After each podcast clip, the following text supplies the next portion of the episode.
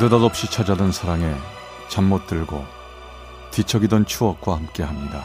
라디오 사랑극장 어느 날 사랑이.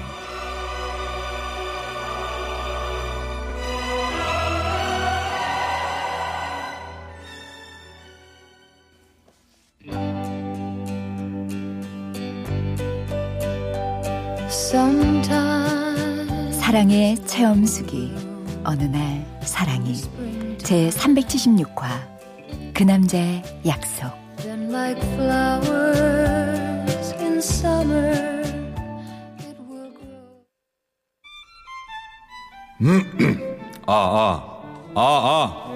마이크 테스트.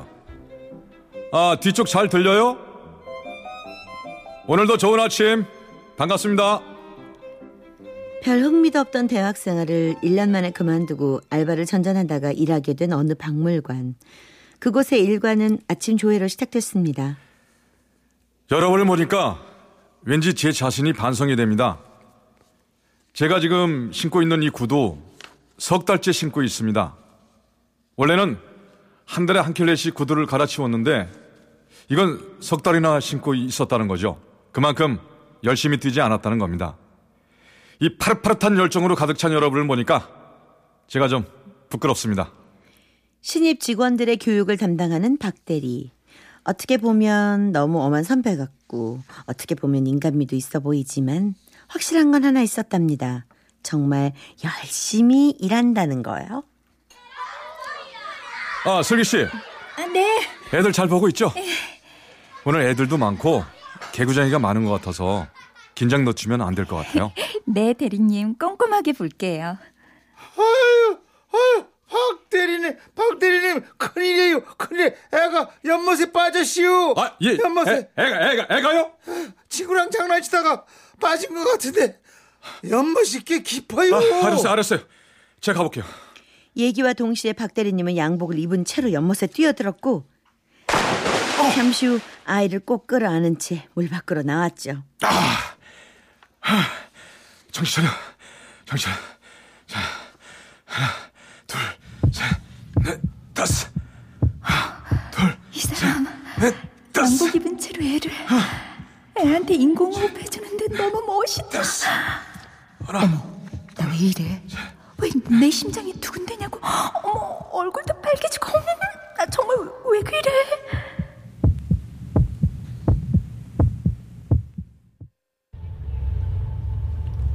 그날 저녁 일 끝나고 친구들을 만나고 집에 가던 길. 피곤해. 괜히 애들 만났나? 그냥 집으로 뿅 하고 가면 좋겠다. 어? 문자 왔네? 헉! 어머, 박대리님 문자네?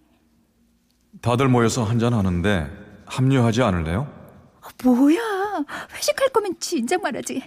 아저씨, 저 여기 내려요.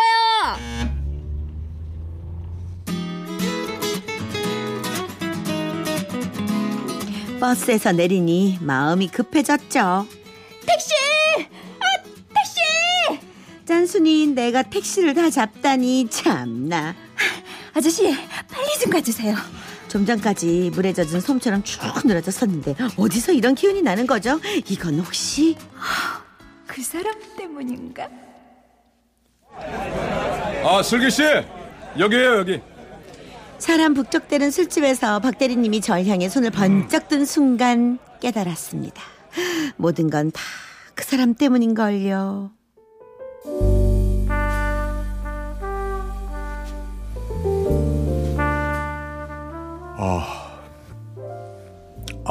오늘 취하는데. 오늘 우리 후배님들하고 술하니까 술 기운이 확 도네. 야, 박대리, 너 오늘 좀 수상해. 술 센 녀석이 말이야, 괜히 막 취한 척하고. 너 왜 그래?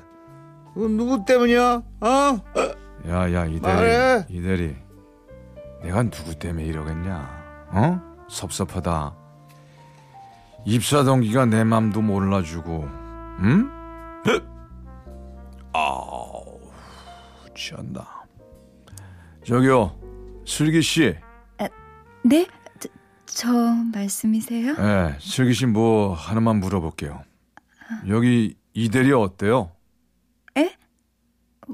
무슨 말씀이신지. 이 대리님 좋은 분이시죠. 뭐. 아니, 이 대리 좋은 사람인가 아는데 내가 묻고 싶은 건 슬기신 이 대리를 네. 남자로서 어떻게 생각하냐고요. 아, 박 대리, 아이씨, 뭐 그런 거. 전 그런 생각한 적 없는데. 그래요? 그러면 이번에 이렇게 물어볼까요? 이 대리가 남자로서 별로면 나는요? 난 어때요? 나 이 대리보다 나아요? 난 슬기씨 맨 처음 봤을 때부터 참 좋았는데 머리를 뒤로 싹 묶은 게 참 이뻤는데 그런데 잘 저기 전 그러니까 야야 박대리 너 지금 뭐해? 우리 4차 가야지 4차. 길바닥에서 이러지 말고 얼른 가자고. 렛츠고. 느닷없이 떨어진 폭탄처럼 펑 터져버린 그 사람의 고백. 어안이 벙벙했답니다. 이 대리님한테 끌려가던 그 사람은 계속 절 돌아봤지만 너무 놀란 저는 그 자리에 못 박힌 것처럼 서 있었죠.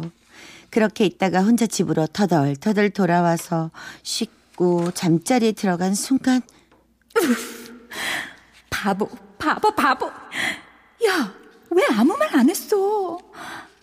나도 좋다고. 나도 사실 처음부터 반했다고. 왜 안 했냐고. 진짜 바보. 근데 그 사람 취해서 한 말은 아니겠지? 나한테 했던 말 다 까먹고 막 몰라.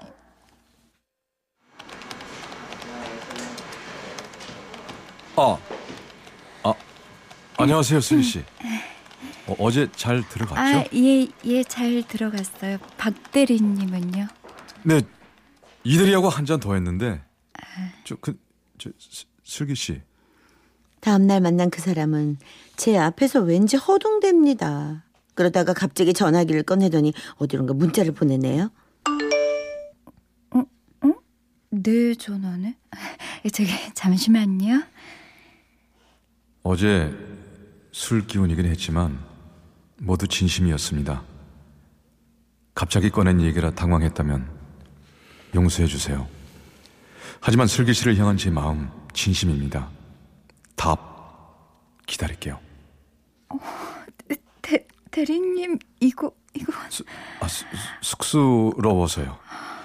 슬기 씨 불편하면 나중에 아니요. 안 불편해요. 저기 박 대리님 손 좀. 네? 제 손이요? 그 사람 손바닥 위에 전 손으로 동그라미를 그립니다. 이건 슬기 씨 이거 혹시? 네 맞아요. 오케이요. 예스. 오예. 슬기 씨 고마워요. 정말 고마워요. 내가 잘해줄게요.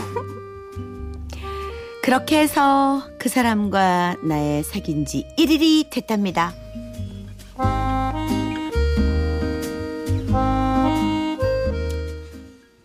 아, 우리 슬기 씨랑 데이트하니까 기분 좋아요. 나도 좋아요. 근데요, 왜 나한테 계속 존댓말해요? 사귀면 말부터 놓지 않나? 나보다 나이도 많은데? 아니요. 나 끝까지 존댓말 할 거예요. 슬기 씨랑 사귀기로 한 날부터 결심했어요. 응? 나 끝까지 존댓말 하기로. 정말? 우리 남자친구 멋있다. 근데요, 우리 너무 술만 마시는 거 같지 않아요? 우리도 남들처럼 영화도 보고 소풍도 가고 쇼핑도 하고 그러면 좋을 텐데. 에이, 그건 하나만 알고 둘은 모르는 소리예요. 응? 그러는 사람들도 결국엔 다 똑같아요. 영화 보고 나서 술 마시고, 소풍 갔다 와서 술 마시고, 쇼핑하고 나서 술 마시고, 다 그래요. 예, 슬기 너 지금 몇 시냐? 엄마, 언제 서울했어? 너 요즘 너무 늦게 오고 툭 하면 술인 것 같아. 그래서 올라와 봤더니 얼씨구 잘한다 이거사. 아니 어떻게 이 시간까지 술을 퍼마시고 돌아다녀? 너 정신이 있어 없어? 아 어머니 안녕하십니까? 저 슬기 씨랑 같이 일하는 박형준 대리라고 합니다. 아, 일 없어요. 박물관에서 일하면 성실한 동료만 있는 줄 알았다는데 어서 일어나. 아이고 슬기야 너 술 먹고 네. 남자랑 얼싸안고 돌아다니려고 아오. 서울 사는 거야? 아오. 아이고 이것이 아우 엄마 아우 아파 그 사람과 사귀기 시작한 지 몇 달 술을 좋아하는 그 사람 때문에 데이트 코스는 항상 술집이었습니다. 저 역시 21살 어렸기 때문에 알코올로 적당히 들뜬 기분을 즐기곤 했죠. 그런데 뭔가 수상한 낌새를 눈치챈 엄마는 저를 단속하러 오셨고 그날부터 모든 게 달라졌죠. 숨차. 엄마 나왔어. 동근 씨가 너무 빡빡해. 퇴근하자마자 뛰어와도. 아이고 젊디 젊은 게 그거 뛰었다고 허걱대고 그려. 밤낮 술 퍼마시고 댕기니까 그렇지. 엄마 또 그 술 얘기. 근데 엄마는 집에 안 가? 계속 서울에 있을 거야? 너희 아버지한테 얘기해뒀어. 그 박대리인가 뭔가 하는 남자 확실히 떼어놓을 때까진 내가 절대 안 간다고. 엄마 그 사람 괜찮은 사람이야. 술을 좀 좋아해서 그렇지. 어머니 저 박형준입니다. 어머니. 어머 박대리님. 어머 여긴 웬일이에요? 어머니 정식으로 인사드리고 허락 맡으러 왔습니다. 절 받으십시오. 저 잠깐 들어가겠습니다. 아니 근데 내가 왜 그쪽 절을 받아요? 구두 꼬락서니 하고는 아이고 구두를 저렇게 구겨 신는 사람이 무슨 일을 똑바로 한다고 그려? 아 구두요? 어머니 이제 구두 똑바로 신겠습니다. 제가 아침에 늦잠을 자는 편이라서 허둥지둥 나오다 보니까 구두가 저지경인데요. 이제 고치겠습니다 어머니. 근데 늦잠은 왜 자겠어요? 날이면 날마다 술이 있는 늦잠 자는 거지. 남자가 그런 정신으로 되겠어요? 나 그쪽은 절대 반대니까 얼른 지금 나가요. 당장 나가요. 그 사람은 그렇게 쫓겨났고 전 엄마의 성화 때문에 박물관도 그만뒀죠. 제가 박물관에 안 나가자 그 사람은 날마다 우리 집 앞에 찾아왔습니다. 어머니 드리려고 꽃 좀 사왔는데요. 어머니 연씨가 참 좋아서 어머니 드리려고 사왔습니다. 문 좀 열어주세요. 아 차가. 어머니 날이 추워져서요 스웨터 빛깔이 곱길래 사왔습니다. 문 앞에다 놓고 갈 테니까 나중에 아이고 지금 뭐 하는 짓이에요? 당장 안 나가요? 아이고 어머니, 그러지 마시고 진정하세요. 왜 아파요 어머니. 그러던 어느 날 일요일 아침 엄마랑 저랑 목욕탕에 다녀오는데 그 사람이 집 문 앞에 서 있는 게 아니겠어요?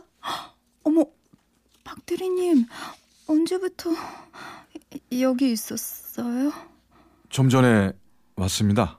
저기 어머니 절 올리겠습니다.